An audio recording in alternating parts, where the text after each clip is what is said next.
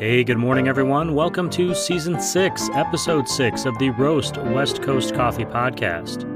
I'm Ryan Woldt, and this is the show where I bring you the stories of coffee professionals, entrepreneurship, and coffee education.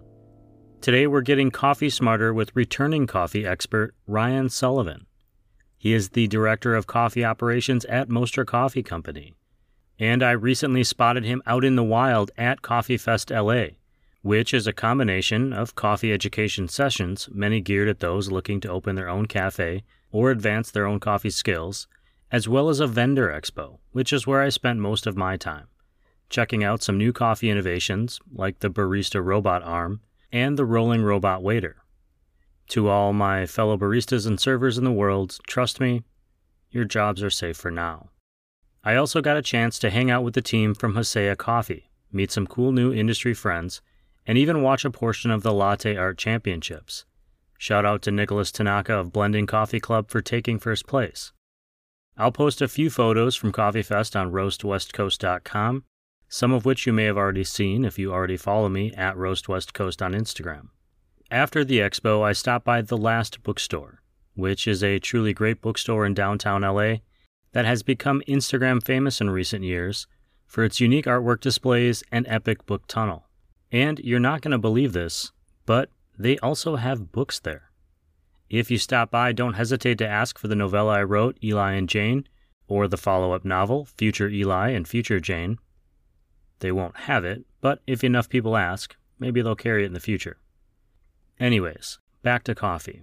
Today I ask Mr. Sullivan what are some common mistakes that are made by new roasters and new roasting companies. He shares some advice and hopes that anyone out there listening dreaming about their future roasting coffee or opening their own cafe can avoid at least a few pitfalls on their way to success.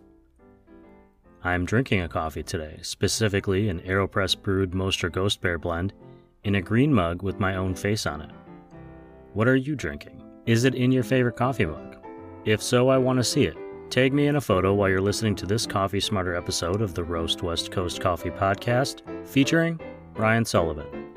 Director of Coffee Operations at Mostra Coffee Company in San Diego.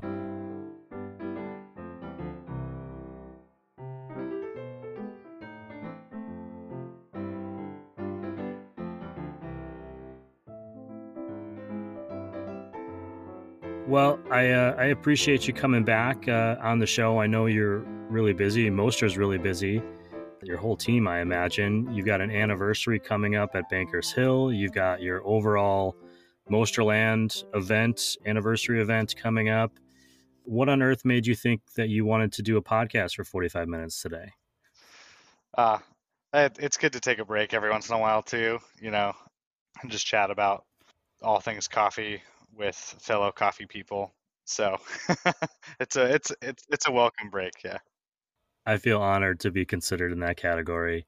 Uh, and I have a very big question for you today. Uh, but before I ask it, I'm wondering what it is you've been drinking lately and if anything has stood out to you that you want to shout out on the show. As in coffee from Mostra, we going back to whiskey and bourbon? Sure, let's go coffee with Mostra to start. All right, cool. Yeah, we actually just um, so every year we we try to bring back the coffees that we submitted for our 2020 micro roaster of the year win. And we just kept some samples uh, early or I should say late last week early this week uh, of, of the Ethiopian coffee that we submitted. And it, it was fire. It's probably the best um, that that's tasted in the past few years. So that was great to try again. But I think as great as that coffee was it was probably a little bit overshadowed by these Kenyan coffees that we we just bought. So I'm pretty pretty stoked. I think they're probably some of the best Kenyan coffees that I've cupped uh, in recent memory for sure. When you say you you bring them back, you're essentially saying you're bringing back coffee from the same kind of farm, same place, uh, same source. But it's not like it's the same coffee because the weather's been different, the shipping has been different, timing is all different. Is your goal to try to match it to what you guys did in 2020 when you won that award, or is the goal to just get a great coffee that is its own thing, but essentially a, a, a callback, a nod to you know that success. Yeah, I, th- I think the latter to, to what you said. It's it's great to have the the callback. We're we're never expecting a coffee to taste like it did last year because that's just not how agricultural products like coffee work. You know, and even if the green was really similar, like maybe we've we've done something different with our roast profiles or you know any anything in in that realm you know can really have some of those like chain reaction effects so for us yeah just great coffees and i think one of those things as like a coffee buyer that you at least look forward to is when you find those great cooperatives or or farms or or groups or, or whatever it is that you're you're working with um, to buy coffee through that consistently year over year they are producing a great product. And so like we're just like hey like let's see what you know what 2022 has to offer. And yeah we're never able to do that super fair comparison of like okay well the 2020 was the best we've ever had but we couldn't compare 2020 coffee to 2021 or 2022 because it would get faded or aged and wouldn't wouldn't be a great comparison but from what I remember, uh, these these are some pretty pretty stellar new crop coffees. It's an interesting thing that Mostra does uh, with some of your core coffees. You brand the coffee itself, like Space Ghost, I think is the right name for the coffee you use in your Space espresso. Bear. Space Bear, excuse me. Uh, yeah. Space Ghost was a cartoon. Apologies. So we have we have Space Bear and we have Ghost Bear. So Space Ghost Bear. Bear is a is an iteration of Ghost Bear, which is our staple espresso. Got it. Okay. So, but by doing that, you're branding that coffee that people are ordering or buying through multiple batches. And so, as a customer, if it all of a sudden is changing, tasting different one, you know, when I come in, how aware do you think customers are that that really is potentially a different coffee? It could have been, you know, maybe they came in in the fall and they came back in the spring or whatever it was do you think that impacts how people feel about you or do you think your customers are aware enough to understand that coffee is a changing product? Because i don't know that i understood that for at least several years after starting to drink craft coffee. Yeah i mean i would definitely say people can always be more aware you know including myself and, and nick and on our entire team. Like it is hard when you are expecting one product and you end up with something a little bit different and you know especially if you're remembering you know even just the same coffee right? Like i said this ethiopian coffee like okay like last year was great you know is this year better? Maybe maybe not. I think with well it, it depends. I think with certain blends ghost bear being one of them it's a pretty versatile profile that we're aiming for. So uh, we do carry um, a couple of the components uh, all year round. Um, it's probably two or three of the only coffees that we carry all year round. Um, and so we just have to buy enough of them to last us. Uh, and generally speaking, those those coffees do carry very, very, very similar flavor profiles and attributes consistently it's you know it's those those seasonal components that like okay we're not going to have a guatemalan coffee all year round. We're not going to have this colombian coffee all year round or this uh, this ethiopian coffee. So i think what we we really try to do with with ghost bear and a couple blends in particular is is we're we're aiming for for general roast profiles and cup profiles. Through that we're able to manipulate ratios. So like how much of this coffee is in the blends at this point in the year versus a different point in the year. Uh, and then through roast manipulation, we're able to pretty closely match that.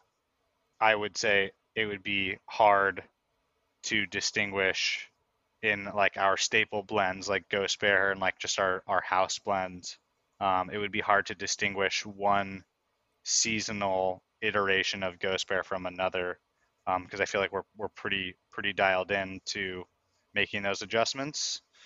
Other coffees, though, we I think well, at least in our like online descriptions and and the the verbiage that we give to the staff, like we try to be very forthcoming with like, hey, like just to start off, this year's version, right, or you know this iteration of, um, to just preface like, okay, whatever you bought in the past, this is not the same as that. So just trying to again preface like before you get into this coffee, take the expectations that you you had from you know if you had it before maybe it's similar you know and we would probably say that in the description um, or like hey this is totally different i as a coffee drinker that it feels to me like a good reminder to be more present while i'm drinking my coffee and less uh, predicating my experience on expectation uh, which is something that i do regularly especially at home where i often buy the same coffee kind of consistently and I, I feel like i know that coffee uh, I did that this morning actually, and it's one of the reasons I'm asking these questions. Where I had been gone all summer, I went and bought a bag of coffee this week, brewed it up the same way I always do, and I took a sip and went, "Oh, what's going on here? This is not mm. what I was thinking I was getting." And it wasn't bad or anything, but it definitely kind of threw me for a second, and then I was like, "Oh no, it's been like." At least three months since I've you know bought a bag of this coffee, things have changed. I need to remember that uh, as a customer. What you just said about how you guys are pretty dialed in with the seasonal changes in, in this coffee, uh, Ghost Bear. Does is it harder to roast to a profile when you're starting? Like that that coffee already has an expectation built into it because it's been around for a while. Your customers already are understand it or know it or regularly get drinks with it is that more difficult uh, to to purchase and to order to, or does that actually help by giving you a framework, uh, a, a, goal that you're trying to meet instead of just trying to get to this mythical, the best the coffee can offer?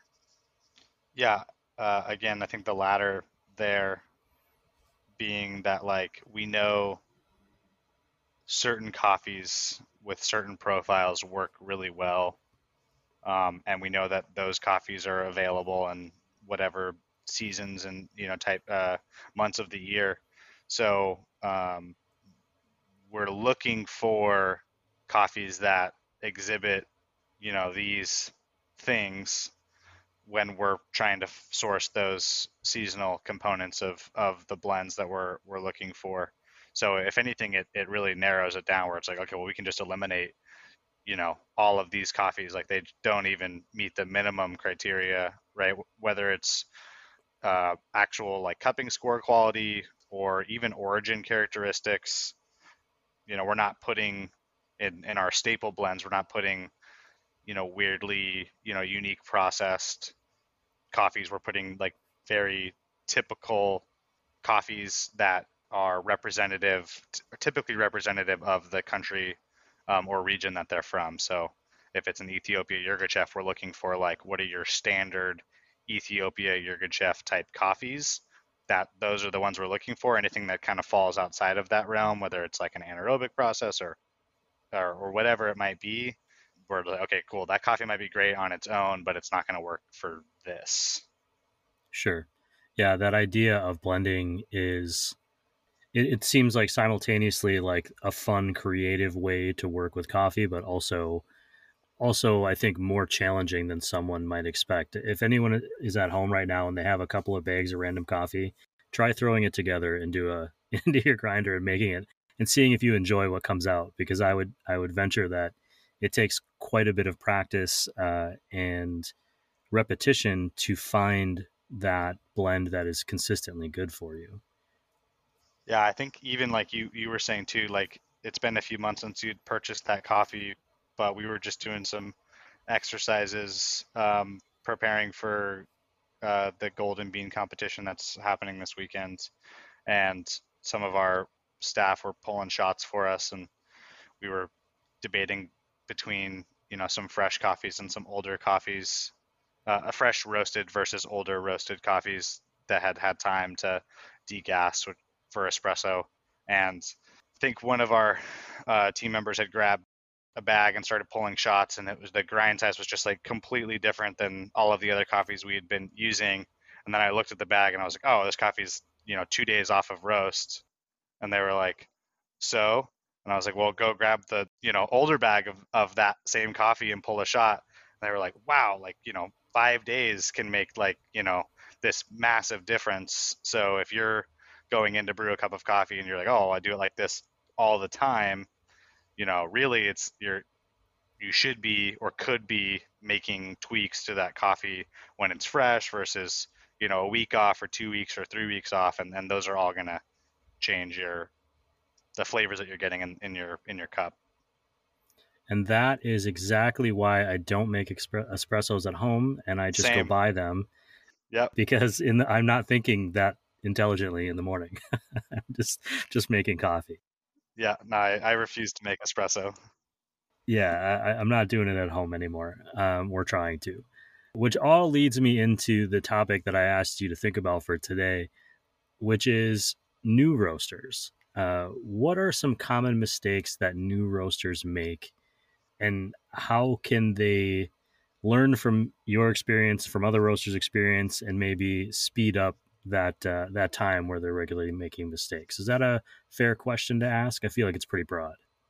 Yeah, it is. It's fair, but it is broad, and definitely my own personal experiences and opinions might not line up with someone else's. But I think speaking uh, as like uh, from a green buying perspective for for new roasters and, and a little bit from just like roasting philosophy, I think a couple of the big the big things or or maybe key key things to to be aware of is you know don't don't try to be bigger than you are meaning that like you come across a great coffee and you know you're thinking okay well we're growing you know quickly.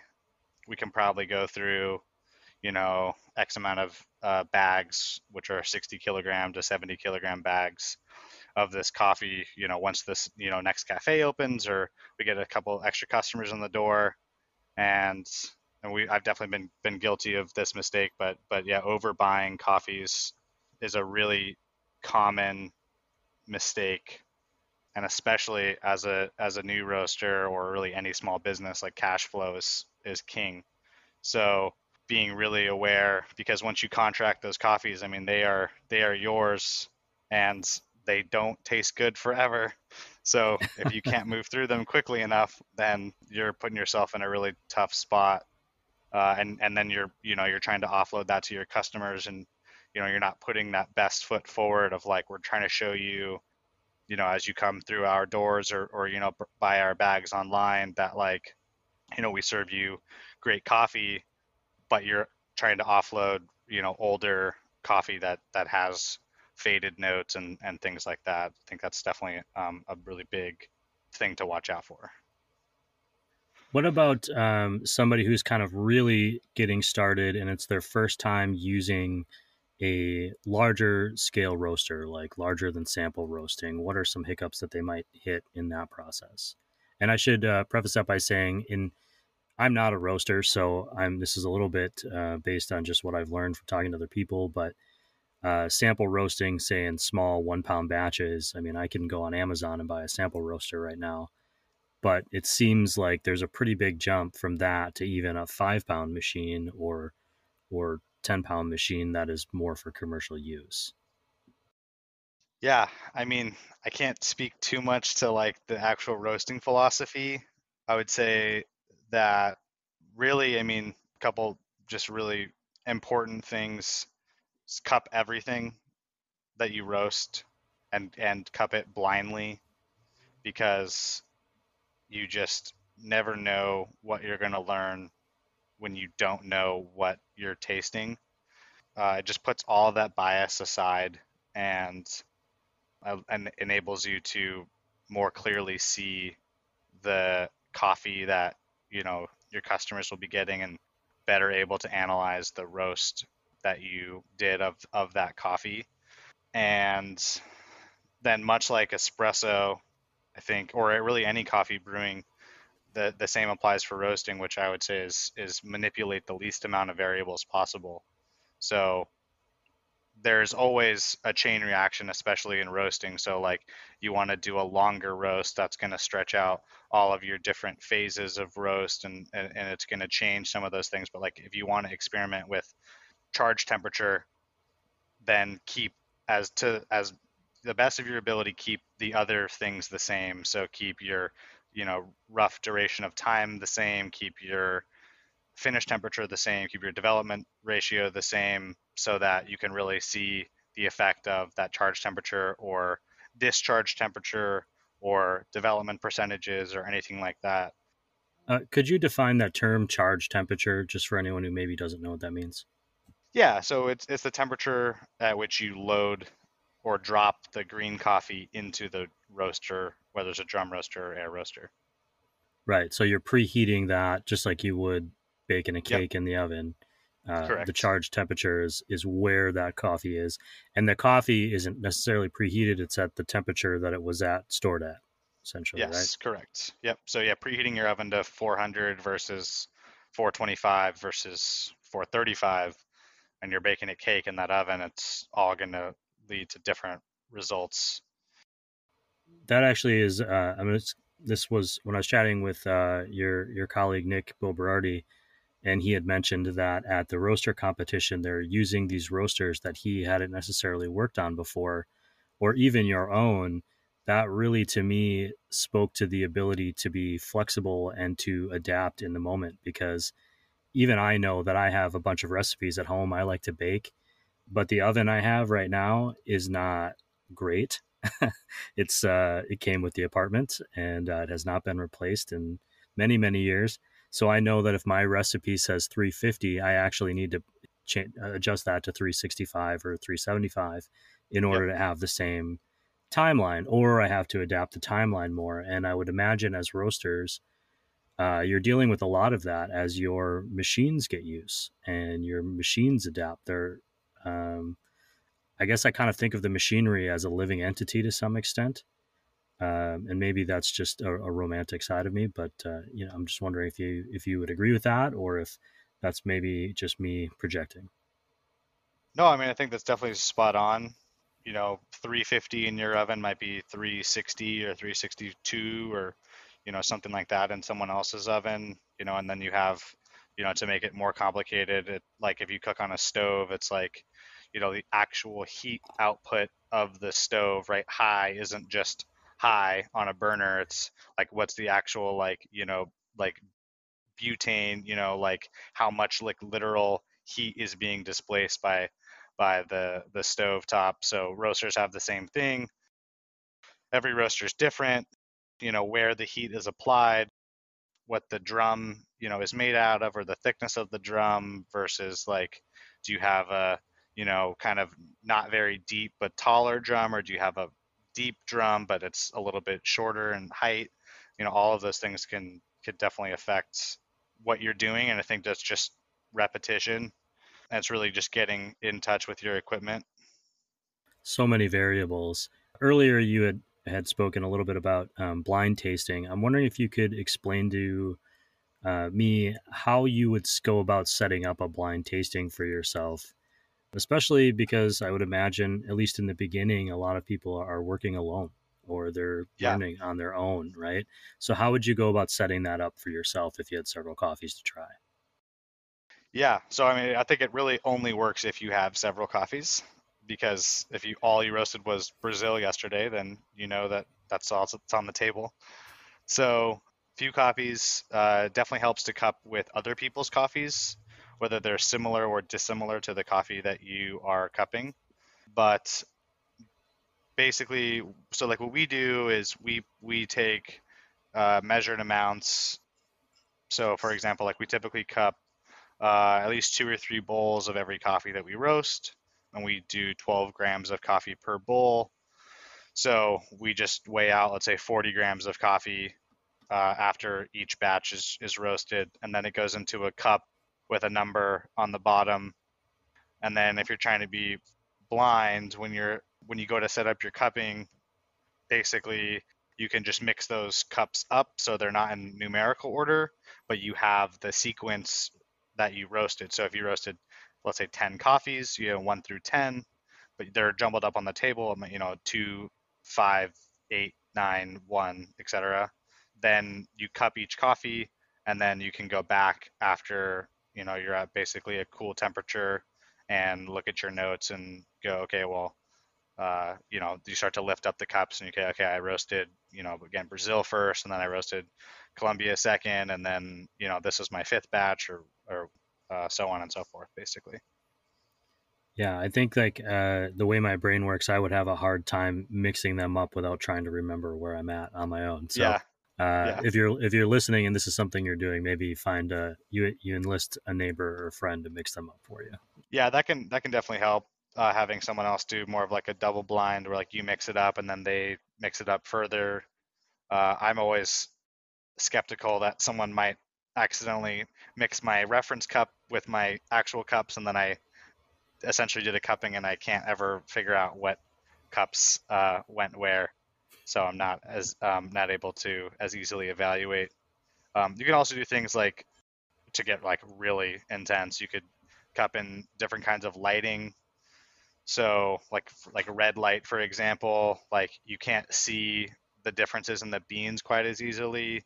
So like you're not as e- you're not as easily able to distinguish uh, one coffee from another. So as you're mixing them up, you don't like kind of remember like, oh, okay, I think my my Ethiopian coffee looks like this, um, you know, and my coffee from Panama looks like this. Uh, I'm not saying that I do that on a regular basis by any means, but uh, if you want No to judgment. be really really intense, then you could you could do that. That's a kind of a cool uh, idea. I hadn't even thought about that. Another way to kind of trick yourself uh, into figuring that out.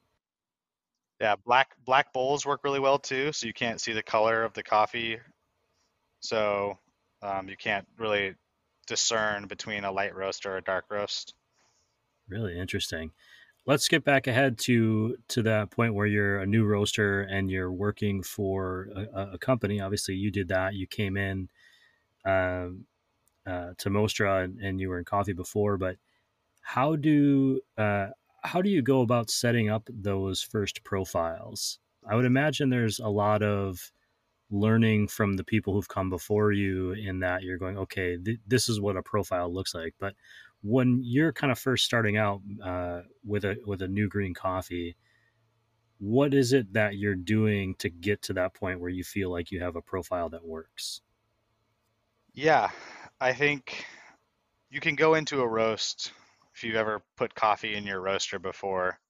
You can go into it and you know, okay, well, it takes about this long, roughly, for my coffee to turn brown, right? To where it's drinkable. And then I can go a little bit longer and it's dark, right? So you kind of get your generic times and stuff figured out. And then I think really like I, I had a pretty good conversation with um, with Scott Rao about this, and I think the comparison that we, we both agreed on and, and liked a lot was like Moneyball. So really, your your main goal is get on base. So just start just start there.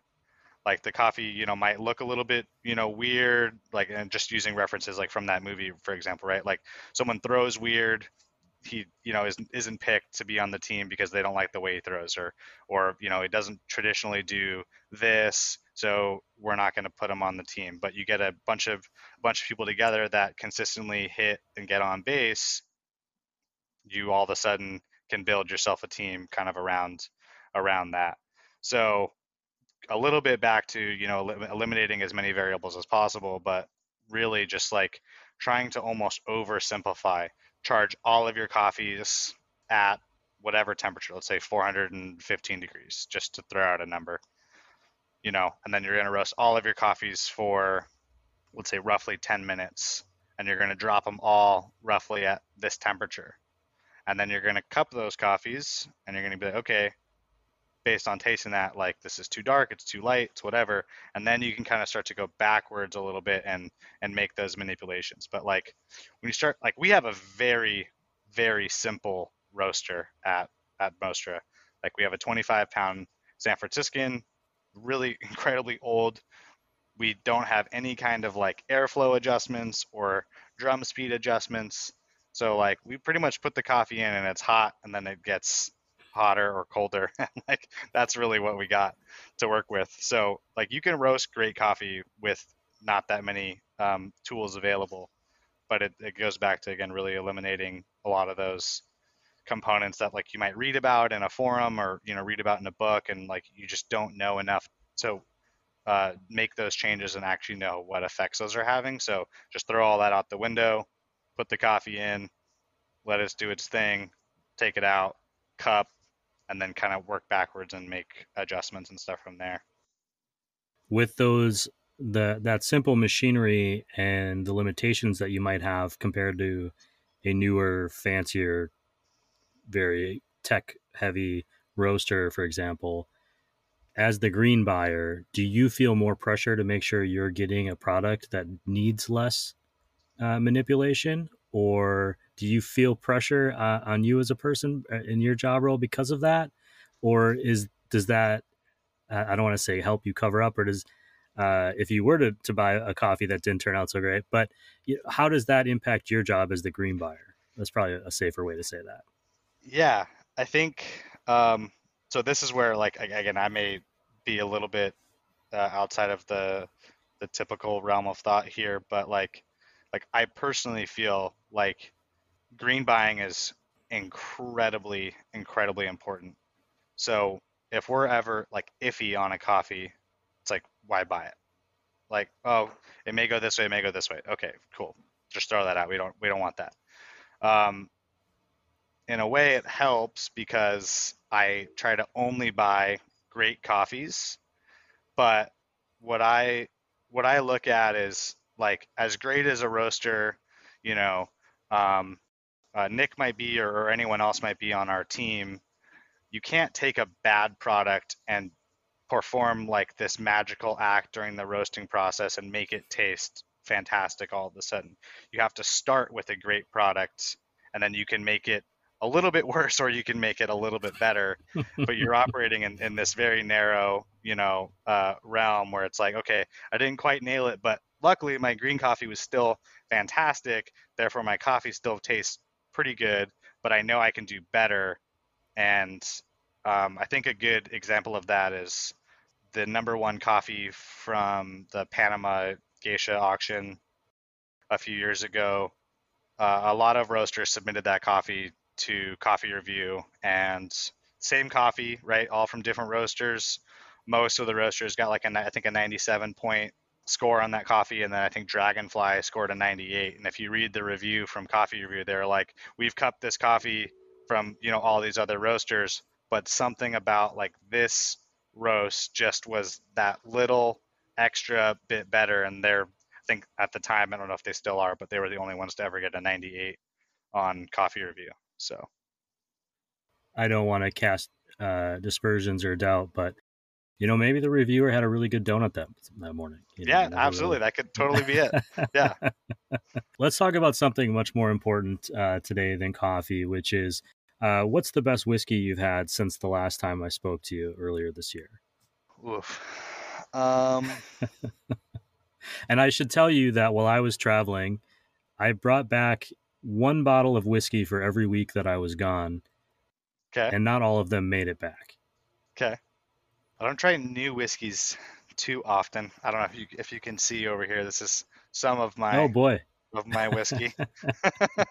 um, some of your some of your whiskey. I like that. It's actually unfortunate. Oh, maybe fortunately for me, a very small um, uh, amount of it. But I just really love. Like I think I mentioned this last time. Like I really love uh, Wild Turkey products. So Russell's Reserve 13 is a wild turkey product. The second batch of it just came out, and last year's batch was was great, and was able to get a bottle of, of the second batch. So that's probably probably the, the new one for me. Would you call yourself a collector, uh, or are you drinking all these coffees or these whiskeys? Uh, yeah, yes and no. Definitely collect. You know, they say they say that you should be a little bit liquid in your assets, and my assets just happen to be liquid.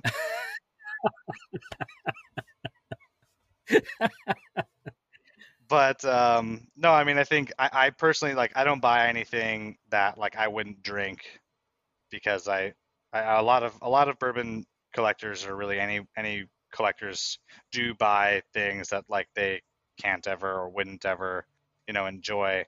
I think like my thing is like, look, if everything, you know, went really poorly and the bourbon market crashed and no one liked bourbon anymore except for me, like I would drink every bottle that I have and I would I would really enjoy it.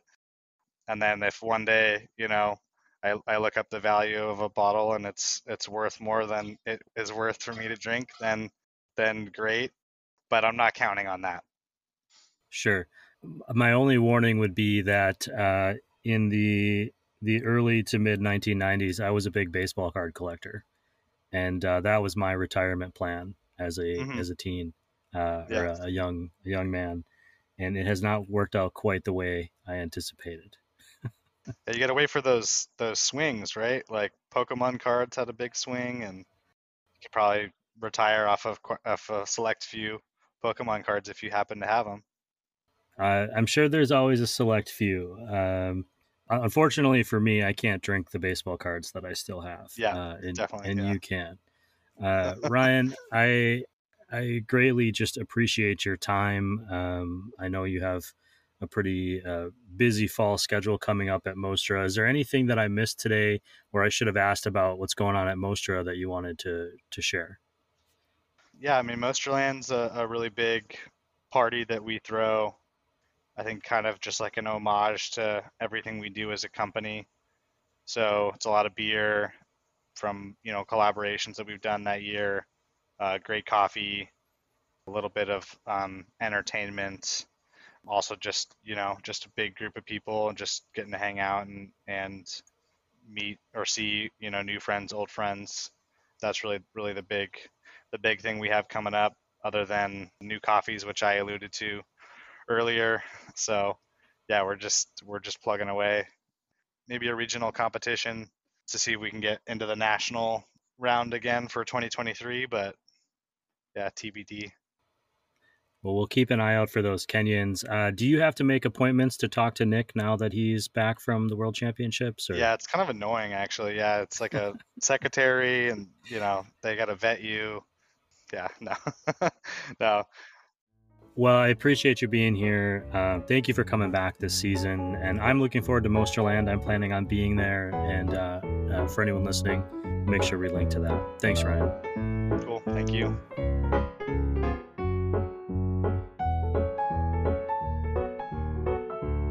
Okay, to recap, I'm going to say this first so I don't forget.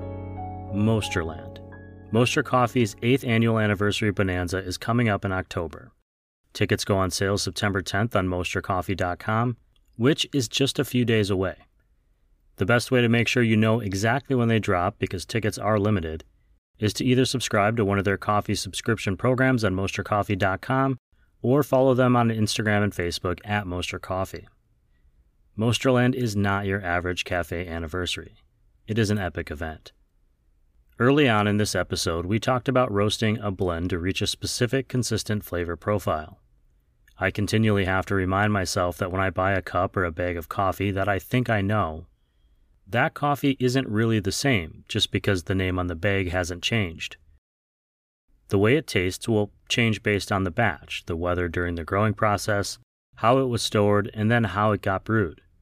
Coffee is ever, ever evolving, and it takes a lot of skill to create a blend that meets the criteria of consistency season after season. Roasters that are shooting for a target flavor profile can help minimize the changes in their search for consistency by accounting for the flavor of the green coffee beans and by adjusting controllable roast variables, things like time and temperature. Some of Ryan's lessons for new roasters include don't try to be bigger than you are. Avoid overbuying green coffee. Cup everything that you roast, and cup it blindly if you can. Be flexible in order to adapt to variables in the coffee that you may not expect. And finally, focus on quality when buying green coffee beans, because you can't take a bad base product and make it fantastic. You can only make it a little bit better or a lot worse. We did stumble across one new coffee vocabulary term today charge temperature. It is the temperature at which you drop green beans into the roaster drum. It's kind of like pre baking your oven. Mostra Coffee has three locations around San Diego, and I'm going to link to those maps on roastwestcoast.com And don't forget to keep an eye on mostracoffee.com for those Kenya coffee releases Ryan mentioned. I checked this morning and they weren't quite out yet. A big thank you to Mr. Sullivan for spending time getting me coffee smarter, and to Mostra Coffee for being one of the original industry partners of this podcast. They did not hesitate when I asked if they'd want to team up to help grow the craft coffee community. And they are also growing. They're hiring baristas for all of their locations. You can send resumes to careers at mostracoffee.com. This show's other industry partners also include Cafe Laterre, whose operator, Alden Hazuri, is my next Coffee Smarter expert, and of course, Steady State Coffee Roasting, Coffee Cycle Roasting, Ignite Coffee Company, First Light Whiskey, Maria Coffee, Ascend Coffee Roasters, Cape Horn Coffee Importers, and Camp Coffee Company. Shout out to Joe Bettinger of Maria Coffee. Thanks for joining me for a beer this week. I am very stoked that Maria is on the precipice of some big new things, things that I hope I get to break on a future episode of this podcast. If you are listening to this show and you want more coffee content, head to roastwestcoast.com, sign up for the free or the paid newsletters, and be awesome. Thank you all for listening and for supporting this show. This episode of the Roast West Coast Coffee Podcast is, was, has been written, produced, and recorded by me, Ryan Woldt. I hope this episode has found you happy, healthy, and with at least enough sanity to make it through another day. Always tip your baristas, and be sure to drink good coffee.